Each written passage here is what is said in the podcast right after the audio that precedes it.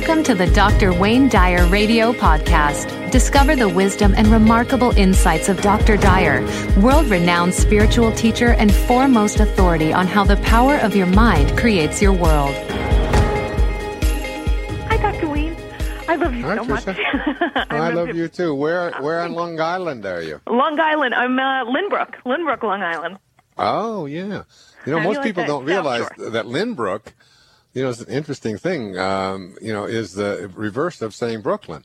Because it was it was it was the end of the line when you went to Brooklyn, and then at the other end of it, they called it Lynbrook. I don't know That's if uh, did you know that? I did. Actually, my father was a transplant from Brooklyn. And when he Oh, came out here, you know, the big thing was Lynbrook, USA, because it was the Right. only Lynbrook. Yes, it's the only one, right? It's Yeah. 'cause it- because they took Brooklyn and it's the other end of the line and called it Lynbrook. How do you like that? There's a little little piece of trivia. But I used to I used to live on uh, on Long Island in uh, in Huntington. oh, nice. And, uh, wh- which great place to live. I do love it. Oh yeah, Long Island is wonderful. I had a, I had one, seven or eight wonderful years there. T- taught at this at St. John's University in Queens. Okay, yes. And, uh, Very close. Loved it all. Loved it all. The Big Apple. Yes. Yeah. What's on your mind, Trisha? Um, so my my question is for you is this: um, I know that you've raised seven children. You've had great relationships Eight. with them Eight. and raising them. Um, Eight- yeah, but it's eight children. Just so I just Oh, don't want to leave I'm anybody sorry. out. Yeah, ocho, right? Although I Um, lose I- track a lot too, so it's okay. Okay. Um, I have three daughters. Um, Mm-hmm. The oldest is 20, then 14, and 12. And Ah. While raising them, um, you know, I've really employed a lot of your works, your books, um, Mm-hmm. just really changing my thinking. Um, Because once upon a time, growing up, um, I really felt like, you know, always being a victim and always being, you know, the person that was, you know, the underdog and woe is me. And somewhere along the line, it just wasn't working for me anymore. I knew that there had to be more, and I saw you on PBS um, about 15 years ago and really started picking up your books and really changing things for myself and understanding that, you know, I'm the author of my life and I'm the one who's in charge of my destiny and what happens to me. And I've employed all the other modalities, you know, the Esther books, um, you know, all the things that are available through Hay House. Um, Sure. Louise Hay's, you know, Heal Your Life. And I really try to incorporate that in my life. Now, when raising the girls and trying to um, trying to share with them what I've learned, um, it becomes almost I get like embroiled battling with my older daughter, and I and I know better. I know better. Um, I just I, I do know better. I know that I shouldn't be embroiled. So here's this. basically what you're saying. I, you know, I know I'm acting crazy, and I know it's crazy, but I still do it anyway. and I do it anyway, right? I, and I Right, find myself right. like getting caught in the trap over Right. and over and over again. And I'm just and guess who's your greatest teacher right now in your life? um Your 20 year old daughter. I guess so, right? She's a, she's a great teacher. Yeah, she's like she's right there to push the buttons back and to remind you of uh, you know what Khalil Gibran said in his famous poem in the Prophet. Your children are not your children. They are the products of life's longing for itself. They come through you, but not for you.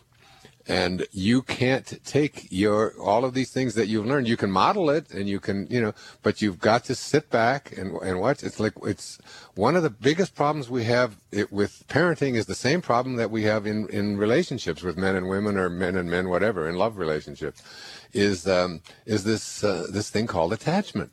We get so attached because they're our daughters, because she came out of your body, and because you know, she, because you raised her in your home, that she should uh, she should want to uh, think the way you think, and she should want to uh, practice these things that you've learned so well, and you know how much they're going to help her, and so on. right. But um, but she's not. But she's not ready. You know, Okay. she's not.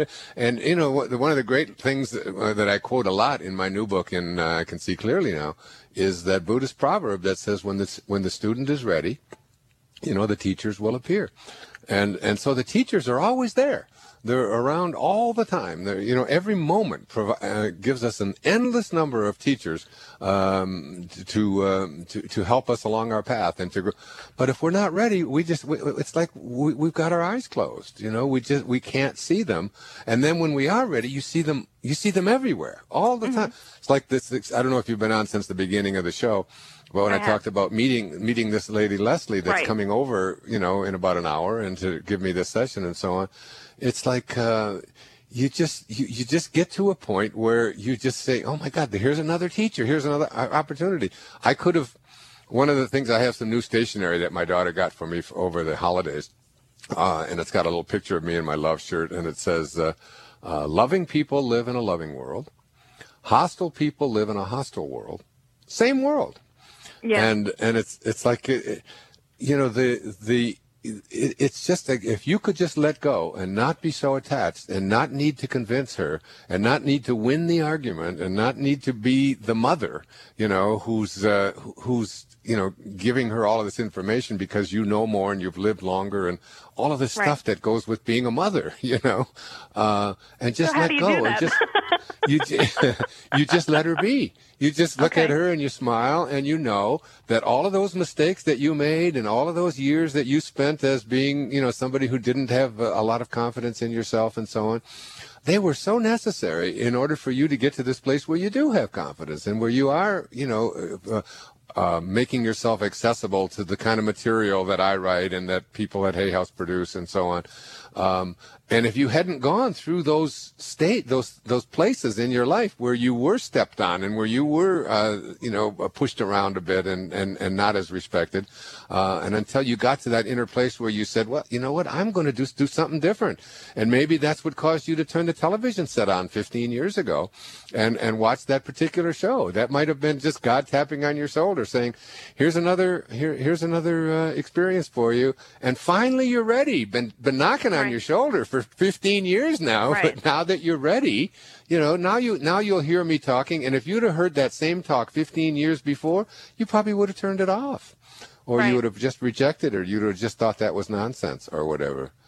Do you see I what believe I'm saying? That, I believe that what you say, yes, everything leads you up to a certain point and and you're right, yeah. I do have to step back yeah. from her and not let my ego kind of overtake that relationship and kind well, of and step the out other, of it. The thing of it is, she probably has so much respect for you and I just, I just, this, this is my guess. Even though she, she wants to argue and wants to win and want, you know, I got a daughter. One of my daughter, my youngest daughter, Sage, is, is like that. She's 24 years old, and she just wants to get into these arguments, and she want. And I've just learned so much about parenting, you know, and in being relationships that there was a time when I would argue with her and try to point out that she was wrong and so on. And now I just, I just, I, I just listen so much more and let her sort of almost talk herself out of her out, out of her ways of defending you know arguing for her limitations or looking for for reasons to be upset because she doesn't okay. like the way this went or that way right. and, you know and it's just like you just get quiet and you get silent and you get peaceful and you just say if you got to go through this, if you got to, maybe you'll have to go through the same thing I went through, you know. And uh, here's another option. It isn't what I'm telling you. It isn't what I'm writing down. It isn't a book I want you to read. It's um, it's a mom who's um, who's really feeling so good about herself that she doesn't need to convince anybody else that she's right, and she doesn't even have, need to have her own children agree with her. In fact, if they're totally the opposite, you know, and because uh, I've got another daughter who's uh, who's now 30, um, who I, my my feeling is. You know, she's been involved in and out of, uh, you know, uh, rehabs and so on with uh, prescription uh, drug uh, abuse and so on uh, from from med- you know from pharmacists and so on. And I have a, a, a totally different uh, relationship to her than I do to my other kids. And one of the things that I know about my relationship to her is that I, I just have to I have to stop being her enabler. I have to stop just providing her with the, with the funds and so on. And uh, even though I have them, uh, right. And so w- with each one of them, I just sort of, I just know. And, and, and, no matter how much she might call me and tell me, and I need money and I need this and I need that, and I've got the money and you that, all of that, I just smile with her and say, yeah, honey. I said, but, uh, you know, for, for me, it's about self reliance and um, it's not about being dependent on your dad when you're 30 years old. And, um, you know. And, and I'm just totally, completely at peace with it. Uh, and you know what happens? The next day she calls me up and says, Dad, thanks. Thanks for not giving in to me. You know, I just, she reminds me, you know, it's like, right. You just sort of trust yourself, you know, and, and know that every one of these experiences that you had, Trisha, all throughout your entire life, um, was all, uh, was all part of the perfection of where you are right now. And your greatest teacher, like my greatest teacher was my father, you know, the man who walked right. out of my life and, and I had to forgive, uh, you know, when I was 34 years old. Um, you got a daughter there who's, and if you can just look at her and love her just for what she is and model who you are as this, as this strong, confident, mature woman who knows who she is and is living that, that that's mm-hmm. the greatest teaching that you can give her, you know just a, a, model and example of someone who's living at a higher level than someone who needs to be uh, who, who, needs to go through the you know that trap of of, of, of feeling uh, you know of feeling not as competent as as I really know that I am because we're all just divine sparks. We're all just pieces of God and there are no accidents. She's exactly where she belongs you're right, and I needed to hear that very much so. I needed somebody to tell me that, and I needed to understand that yeah. I'm I'm very busy trying to be her teacher, and really she is my teacher, and I've got to absolutely, kind of absolutely. step out of that. It's so exactly that whole thing about yeah, when the student is ready, the teacher is up, up here.